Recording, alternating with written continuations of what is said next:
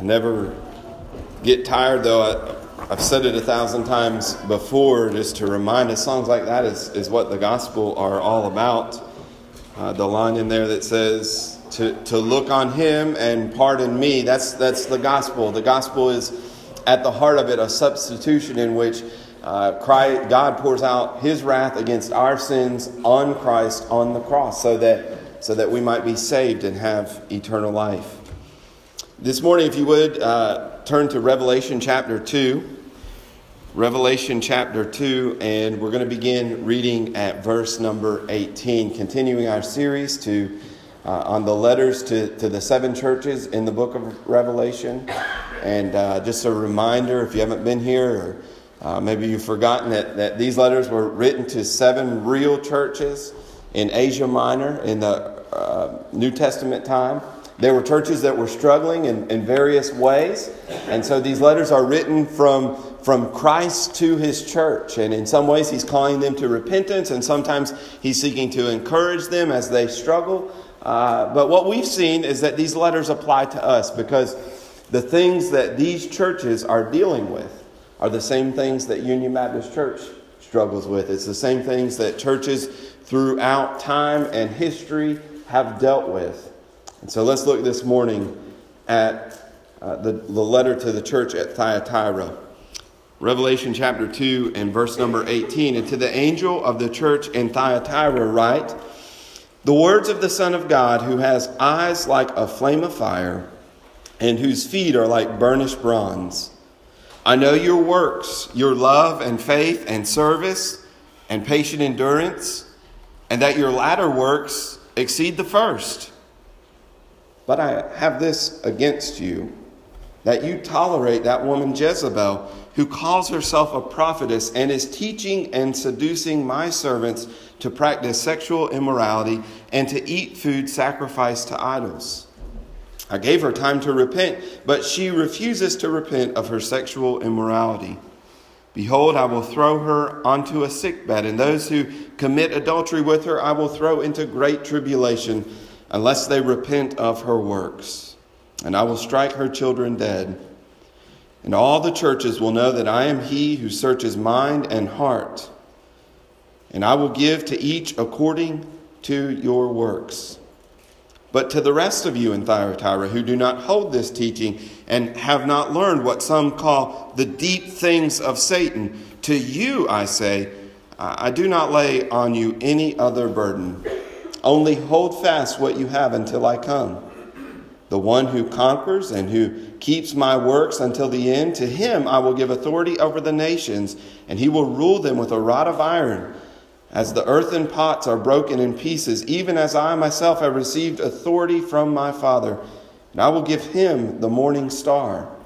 He who has an ear, let him hear what the Spirit says to the churches. As we begin this morning, I want to ask you to consider uh, a simple question. How, how do you decide, how do you decide which Bible teachers you will listen to and read?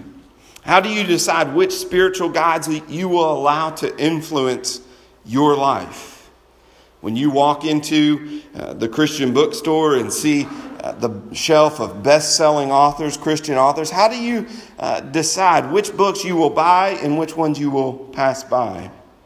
When you're scrolling through Facebook and someone has posted a video clip of a famous preacher, what, what grid do you use uh, to discern whether they are speaking truth or not? When you go to iTunes and you look for a podcast, how do, how do you make that choice? Which ones are worthy of listening to and which ones are harmful or dangerous? When you turn on K-Love, do you weigh what they're saying uh, on, on the radio? Uh, or do you simply take it in just because, well, it's Christian radio after all? In the case that uh, sometime in the future, though, though I have no plans to go anywhere, you, you might be looking for uh, a, a, pastor. What, what do you use to decide uh, what, what you like about this pastor and what you don't like in, in choosing a pastor as, as a church? What, what, do you, what do you gauge that by? Or perhaps if you're looking for a church, what is it that you're looking for uh, in, in a church? Do you weigh what that pastor says and what they teach and what that church teaches? Is that, is that a central factor in what you're using to decide what church to attend and what pastor to, to call? Does that factor heavily into your decision? And if it does, then what basis do you use to judge that preaching? Uh, is, is it simply, well, he tells a lot of funny stories, he's a good speaker, he's engaging, he, he keeps our interest, and daggone it, he's such a nice guy. Uh, I just really like him. Is, is, that, is that the extent of what you use to determine what preachers you listen to and not?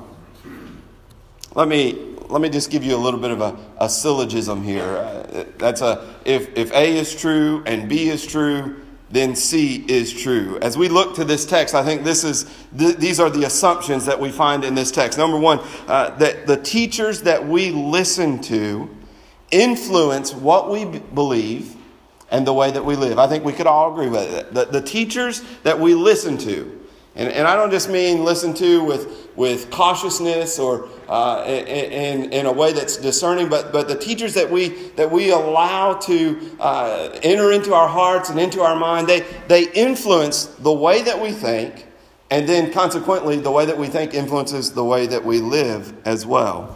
Teachers we listen to influence what we believe and the way that we live. Number two, what we believe and the way that we live determine our eternal destiny.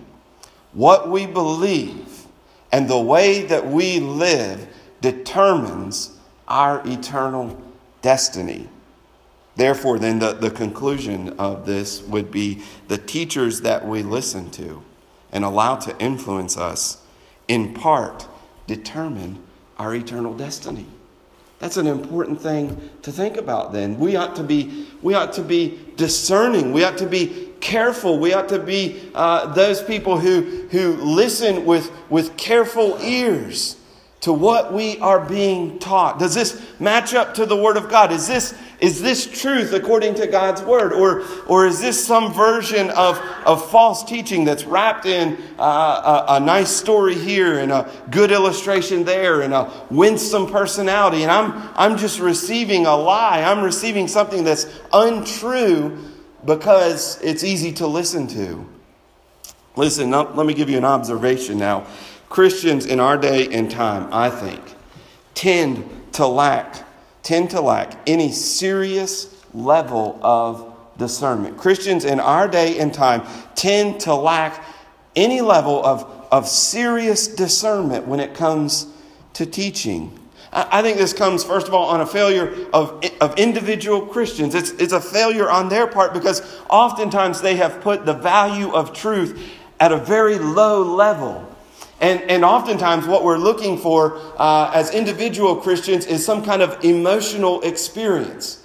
How did I feel? Did I connect with the preacher? Was it, was it moving in an emotional kind of way? And we look for that instead of listening with discerning ears to say, look, is that what the Word of God really says? Is this, is this the truth? People are more interested in religious experiences than in the truth in, in our day.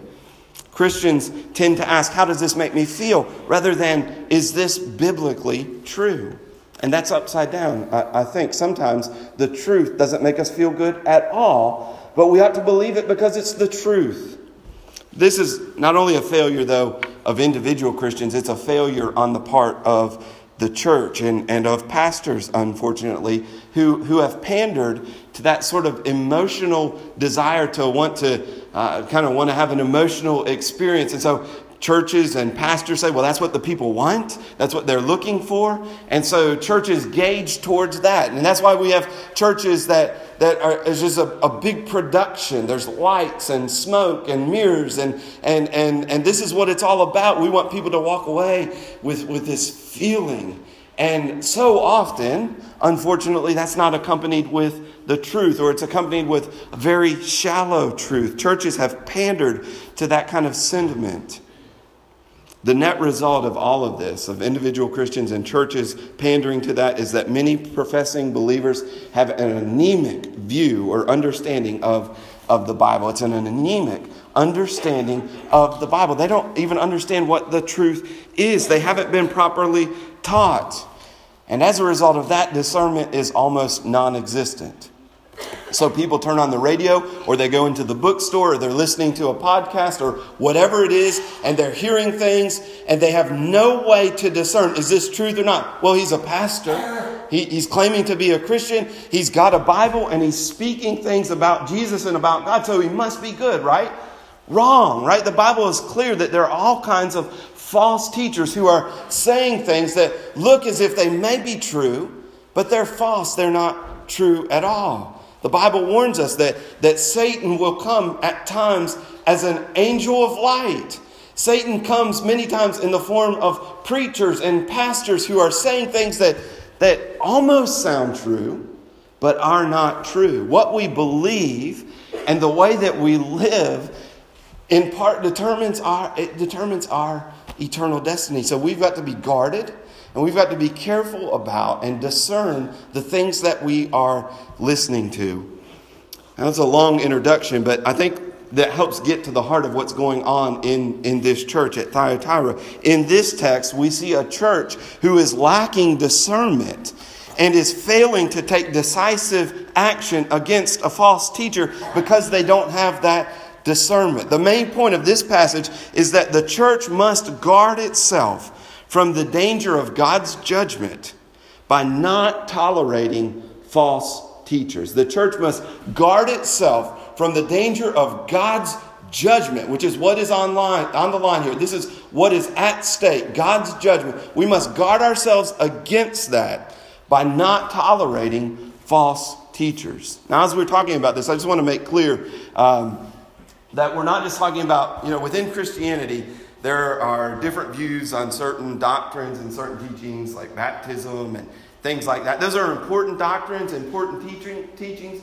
Uh, but, but we would recognize, you know, there, there are some brothers and sisters. I was just at a conference uh, this week in, in which there were uh, people of different denominations and they're, they're preaching, and we would have some, some serious disagreement over things like, like baptism. They would say, well, uh, they, they feel comfortable with sprinkling babies, and, and that's part of uh, what they understand Scripture to teach. I would say no. Baptism is for believers and for people who have a credible profession of faith. And so there's a disagreement there, but, but I would not call them false teachers, right? When the Bible talks about false teachers, it's talking about someone who has uh, twisted the, the heart and the message of Christianity, someone who is preaching a false gospel. In other words, if, if you fall under the sway of a false teacher, you're believing something uh, that is taking you away from the heart of Christianity, from the gospel. And so that's what we're talking about here. We're not just talking about somebody that's a different denomination that has a different view on this doctrine or,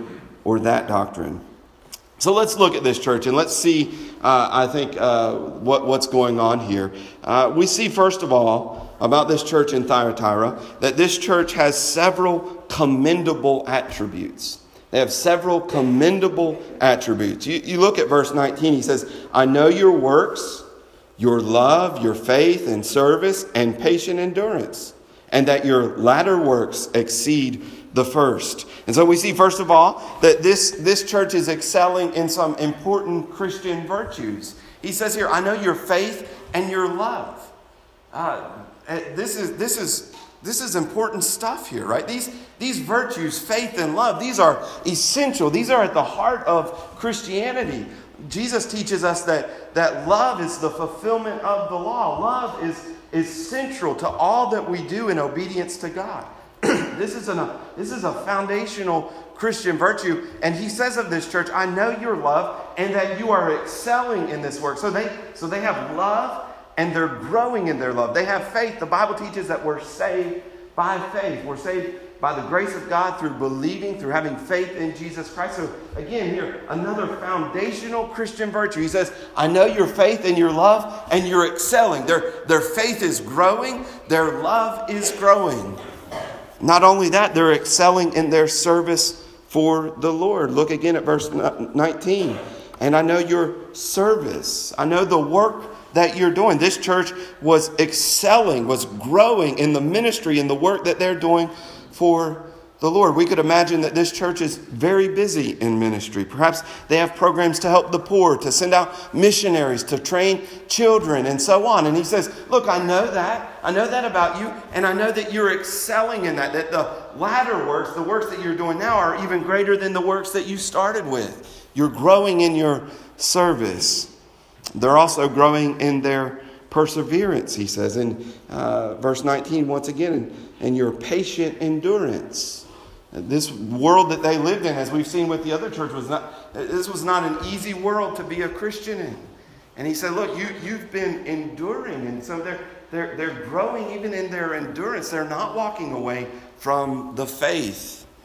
They have many commendable attributes. If we were to stop right there, and we were to talk about this church, we would say, well, what a great church. They're a loving church. They're a faithful church. They're, they're enduring. They're going through all the difficult stuff that comes along with being a Christian. They're, they're growing. They're excelling in those things.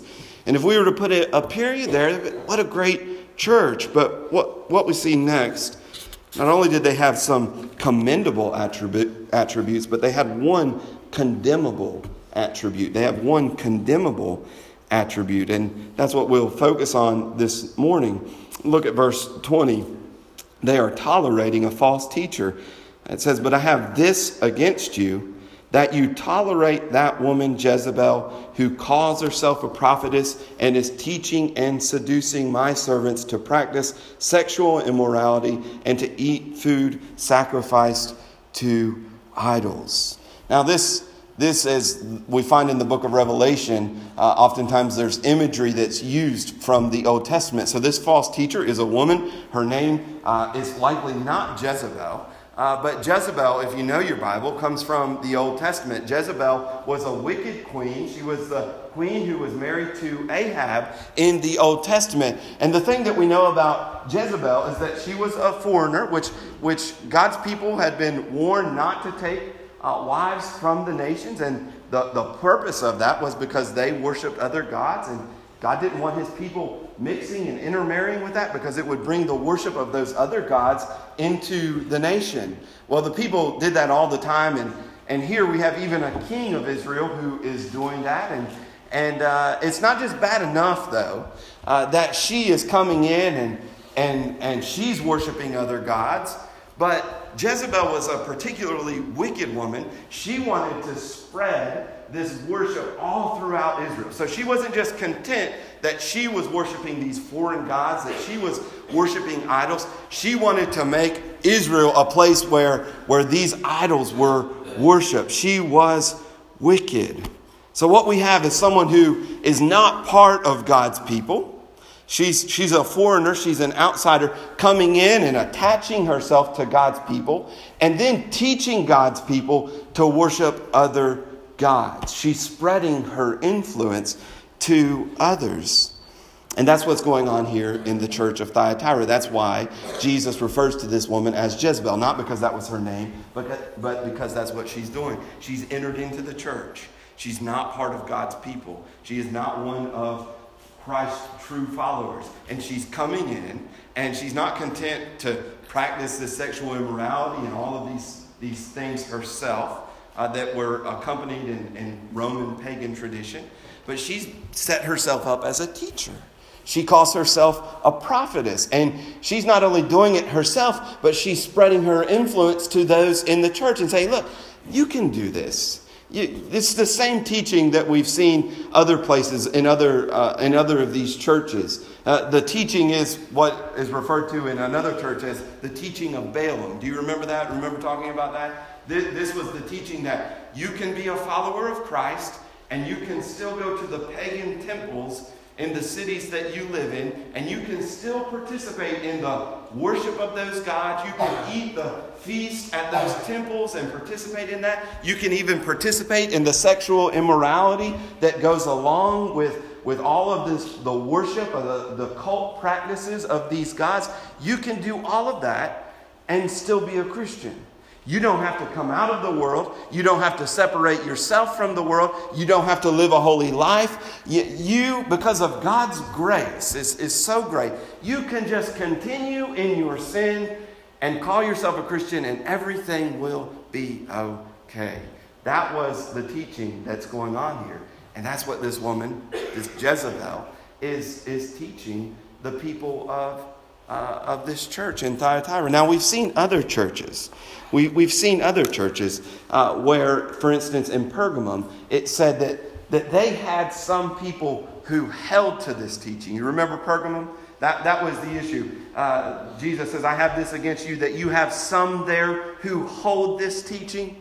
So they had members of that church who, who that was kind of their personal uh, belief that they could do this thing. But now this is a step even worse than that because they're saying about this church in Thyatira, not only do you have some people there who practice this, some people who are members, but you have a woman who has raised herself to the level of a teacher in this church. She's leading a Sunday school class, or maybe she's speaking at church sometimes, and she's teaching people that it's okay. You have someone who's actually teaching this doctrine from the pulpit. She's a false teacher who's telling everybody it's not she's not only content to do it herself but she's telling other people you can do this too i'm a teacher and uh, the thing about this woman is that uh, evidently she had some influence and some sway. Perhaps she was very gifted in, in her teaching. Maybe there was something about her personality that made her attractive. Of course, it, it wouldn't take much, right?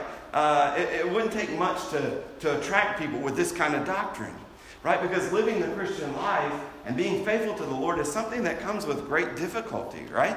It's hard to walk away from the world. It's hard to walk away from the culture that we that we're knee deep in, that we we breathe the air of this culture and, and we live this way. It's just part of, of who we are. It's part of the way that we have been raised. It's difficult to detach ourselves from that and to walk faithfully to the Lord it, it's difficult because the Bible teaches that sin is indwelling within us. And so our own flesh at times is, is drawing us away from the Lord. And so, what an attractive teaching then for somebody to get up and to say, it's okay, just give in, just go ahead and continue to do what you've been doing because God's grace is so wonderful. No matter how deep you get in your sin, no matter how far you go, God's grace is there. And, and you see, isn't that just a, a distortion of the truth, right? Because it is absolutely true that God's grace meets us wherever we are, and that God is gracious and forgiving, and that Christ's blood atones for all of our sin. But the Apostle Paul teaches us, right, that if we adopt a mentality that says, well, because God's grace is so wonderful, I can continue to sin so that God's grace will abound, then Paul says we've misunderstood what the gospel is all about. That's what's going on with, with this woman. And that's what's going on here. When it talks about sexual immorality and adultery, those who commit adultery with her, there's, there's two ways that we could take that and understand it. One is, is a literal way, and perhaps that's true. Uh, but, but another way is we could understand from the Old Testament that, that anytime that we mix our Christianity and following the Lord with, with other beliefs and other uh, religions, it was pictured in the Old Testament as, as adultery. We're supposed to be God's people, we're, we're God's bride. And, and, and so uh, when, when we are unfaithful to Him, it's pictured in the Old Testament as adultery. So perhaps that's, what, that's what's being said here. You know, you're mixing this religion, Christianity, with, with these other false religions, and so you're committing adultery. But of course, we know in Roman practice, uh, that it very often was the case that literally sexual immorality was involved in the worship of these other gods. And so it could quite likely be uh, that they were literally practicing sexual immorality and, and adultery. Well, how can a church get to that place? How, how can we accept some, some kind of teaching like this? How could anyone uh, accept that? I think there's a couple, couple ways, and maybe more than a couple, but there are a couple very easy ways. One is that we simply ignore the Word of God. We ignore the authority of God's Word over our life. That's what many people do, right? We, we just say, we take kind of the bits and pieces out of Scripture that we like, and, and we kind of make them into a principle and say, well, I'm living by this, but then we ignore the vast majority of Scripture and what it teaches. And that's what so often false teachers do. Another thing is to emphasize grace, as we've seen to the point of minimizing sin. Well, God's grace is so great, it doesn't matter what you do, just go on and continue to live and God's grace will be there. But as we've seen, Romans 6 teaches that that is not the case. But notice the true issue that's going on in, in this church. We see in verse 20, I have this against you. What, what we notice in this passage is that, that Christ kind of separates this church out, doesn't he? he kind of separates this woman, this Jezebel, this false teacher, from the rest of the church. And he speaks, and his comments are directed to those who truly are his followers, to those who are the true church. He says, I have this against you that you, the true church, my people, are tolerating this Jezebel. You're tolerating, you're allowing this, this false teacher to to go on. That word tolerate means to, to allow something, uh, but it has the idea sometimes of, of allowing something that maybe you have some reservation about. Like, I kind of know this is wrong, this isn't good, but I'm going to let it slide, I'm going to let it go. So when Jesus comes to John uh, and, and wants to be baptized, uh, John at first kind of says, Lord, I can't baptize you. You're, you're the Son of God. You're the Messiah. I, I need to be baptized by you. And Jesus responds to John and he says, John, let it be so. That's the same word here. Tolerate it, John, so that I may fulfill righteousness. And then it goes on in Matthew 3.15 and it says, in, in my version, it says, then he consented. And there's that same word, to, to tolerate. I, I'm going to allow this. John didn't understand. John had some reservations about baptizing the Messiah. How can I baptize Jesus? But because Jesus insisted on it, he, he consented to do it. That's what this church is, is doing here. They're tolerating. They've got some reservations. The, those who are truly followers of Christ, those who are part of the true church of Jesus Christ, they know this probably isn't a good thing. That we have this woman who's teaching and she's telling everybody to go ahead and go to the temple and to practice sexual immorality and to mix it. Probably not a good thing for us to do, but we just don't want to be so unloving, do we?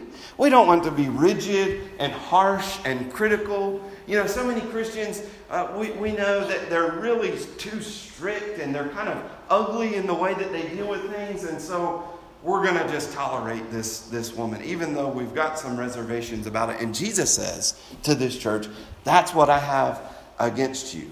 That's your problem. You are tolerating this false teacher, you're allowing her to, to go on. And notice, notice here uh, what I think is interesting. Uh, this church at Thyatira, Jesus says to them, I know your love and you're excelling in this. And yet, in that love, they, they, they have probably gone too far in that they're tolerating this woman. Think about Ephesus. You remember the church at Ephesus? What does Jesus commend about that church? Jesus says to the church at Ephesus, Look, I know your works. And when he commends them, he says, You have weighed those who have said that they were apostles and are not. You've weighed them, and you cannot stand the teaching of the Nicolaitans, which is the same doctrine, I believe, that, that is being dealt with here. And so he commends the church at Ephesus because they've been very rigid and very strict in the teachers that they receive and don't receive. They've, they've weighed, they've listened with careful ears, they've practiced the kind of discernment that Thyatira has not. And yet, what is the condemnation and, and what is the criticism of the church at Ephesus? But this is what I have against you, Ephesus, that you've left your first love. You're so strict and precise about the truth and which teachers you will receive and which ones you won't. And yet you're not loving. Thyatira, you're loving, you're growing in love, and, and yet you're not being discerning. You're allowing, you're tolerating this, this false teacher. Well, I think there we see what is so difficult to balance, isn't it? It's difficult to balance being loving and kind and gracious with being serious and strict about the teachers that we, we listen to. Because the perception is if we're very rigid about saying, well, they're a false teacher, well, that just makes us unloving. And so sometimes, uh, and perhaps that's what's going on here in Thyatira. Look, we just want to be a loving church. We don't, we don't want to be harsh and critical. We don't want to be the, like those fundamentalists at Ephesus who are so rigid. We want to be a more accepting and loving church, but in doing that, they've gone too far, haven't they?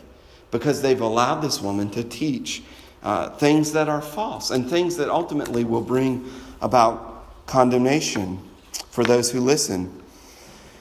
Notice, though, the, the negative results. This is why false teaching is so serious. Listen to the negative results. It says in verse 20, she is seducing the servants of Christ to do these things. That's why it's so serious. Because not only is she doing it, but she's leading other people to do it. And you can look at verse 22. I think this is interesting. Behold, I will throw, when he's talking about the judgment that he's going to bring, I will throw her onto a sickbed, and those who commit adultery with her, I will throw into great tribulation. But notice this phrase at the end of verse 22 Unless they repent, these people who are listening to her teaching, unless they repent of their works, is that what it says? No, it says, unless they repent of her works. In other words, Jesus is, is indicating there that this woman is having an influence. The works that are being produced here by these people, the things that they're doing, are really her works because she's the one who is teaching them that it's okay to do this. And in verse 23, we see that, that these people are called her children. John, when he writes his epistle of 3rd John, he says, I have no greater joy than to see my children walking in the faith. Children are somebody who's who, has, who have received the teaching of this teacher and are now walking in this way. And so these people are called her children. That's why it's that's why it's horrible. That's why it's bad and why we cannot tolerate false teaching because like a cancerous tumor, it begins to spread and, and its tentacles begin to reach into the people of God. And people begin to believe things that are false, things that will lead them away from the Lord, things that will ultimately bring about their destruction. And that's the other thing that we need to notice here. Notice the devastating consequences of their failure to deal with this false teacher. Look at verse 22 once again. Verse number 22 Behold, I will throw her onto a sickbed, and those who commit adultery with her I will throw into great tribulation. People who receive her teaching and who begin to live it out and who fail to repent of that teaching will ultimately come into great t- tribulation. I think that's speaking of the discipline of the Lord. We talk about how God disciplines his children at times. And so people who are receiving this teaching are people who are headed for the discipline of the Lord. And ultimately, they're actually headed, if they fail to repent even at his discipline, they're ultimately headed to the judgment of God. Look at verse 23 again. I will strike her children dead, and all the churches will know that I am he who searches mind and heart, and I will give to each of you according to your works. The wages of sin is death. The death that is promised here is the judgment of God. This is serious. This is why it's, this is why it's so deadly serious that we are strict, that we are discerning about the teaching that we listen to, because the teaching that we receive shapes the way that we think and the way that we live. The way that we think and believe and the way that we live ultimately determines our eternal destiny. And so it's a deadly serious matter who we listen to. Church, we need to be a discerning church. We need to be a cautious church. Don't just turn on the TV and whoever's on, on TV preaching, just receive what they say because they're a teacher and because they're holding a Bible. Listen with discerning ears. Notice the response that's called for. It's, it's a response in 22 of repentance for those who have been uh, taken in by this false teaching. And for those who have not been influenced, it is a command for them to hold fast to what they have, which I think indicates that they are to deal with this false teacher.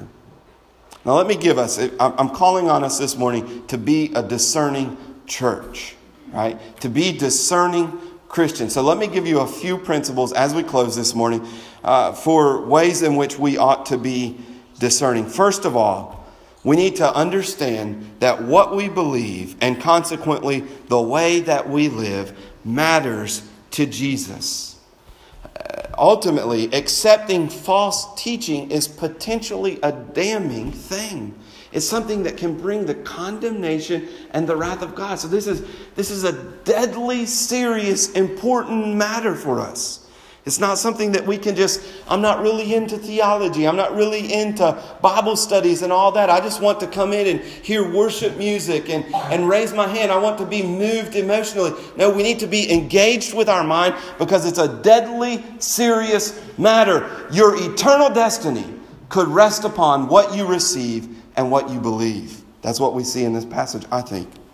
Second, don't make the wrong assumption that to care about the truth means that either you're not concerned about loving people or that you don't care about doing ministry. This is a, a way that, that, that I see sometimes a, a bifurcation, a, a, false dichotomy, two things that are not necessarily opposed to each other. Uh, people say, well, we're not really a church that focuses too much on doctrine. We're just, we're just really interested in practical ministry, feeding the poor, helping the sick. We, we're focused on that. We're not a church that is really, you know, but we don't have to be either or, right? We can be both.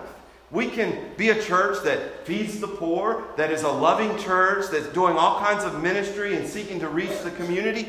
And we can be a church that holds to sound doctrine and that cares about the teaching that we receive.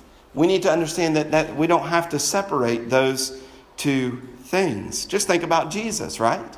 Jesus is our example. Jesus was one who went about doing all kinds of good works, healing those who were sick, feeding, the, uh, feeding those who were hungry, caring for the poor. Jesus did all of those things, and yet Jesus was, was deadly serious about the teaching and Jesus went about teaching and preaching. That was the, in fact, the main focus of, of his ministry. So we can do both. In the early church, we see a, a, division arise in the early church because the apostles were, were beginning to focus on practical ministries, feeding the, the, the widows. And, and they say, look, we can't take away from teaching the word so that we can do this.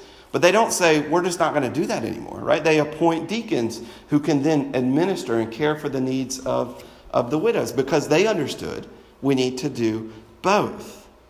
Jesus requires both. Jesus did both. The early church did both of these things.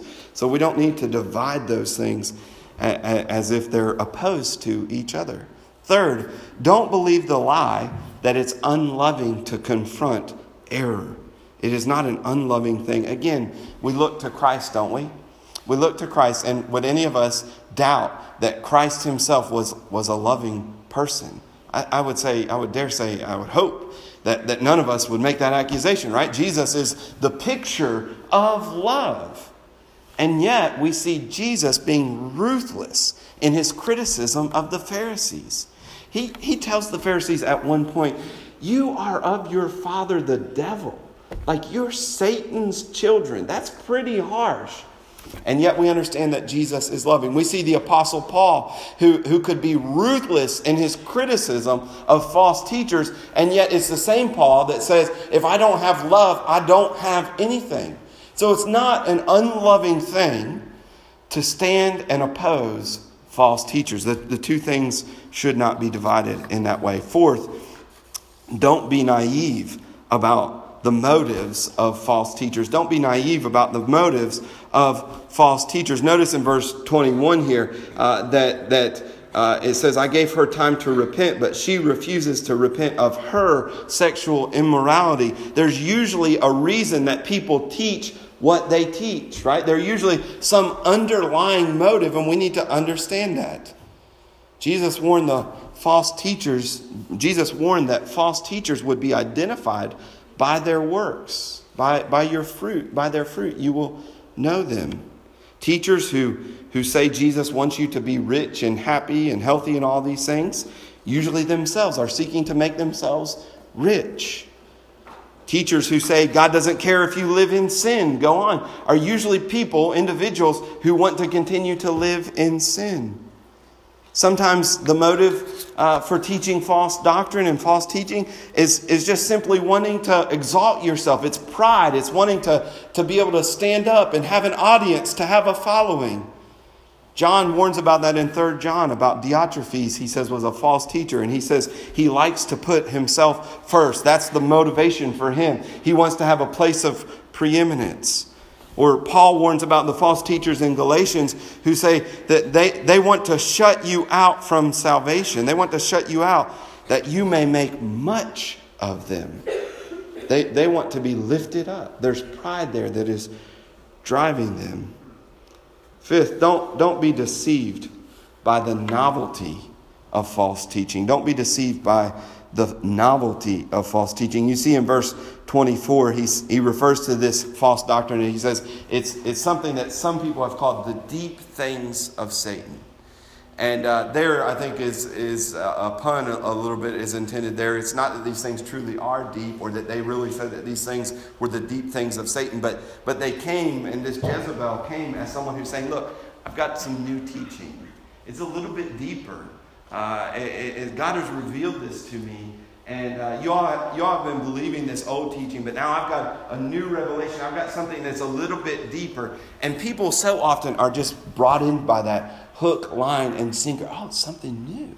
Uh, wow, let, let me hear about this. It, it really is some deep teaching. That novelty effect is something that can attract us to false teaching. But remember what Jude tells us, right? Our job is not to come up with something innovative, to reinvent Christianity for our modern times. Our job is, is not to, uh, to try to find something deeper that's never been discovered before.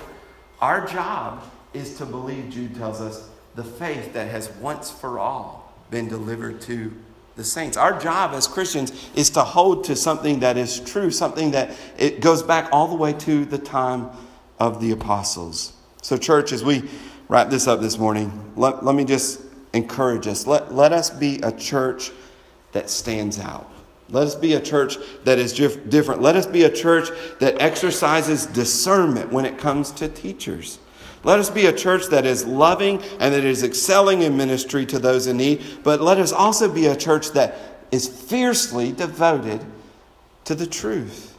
Let us be those who are guarded when it comes to whom we allow to influence us and what we believe, the way that we live. Let us be that kind of church. Will you pray with me? Our Heavenly Father, we come to you this morning and we pray, Lord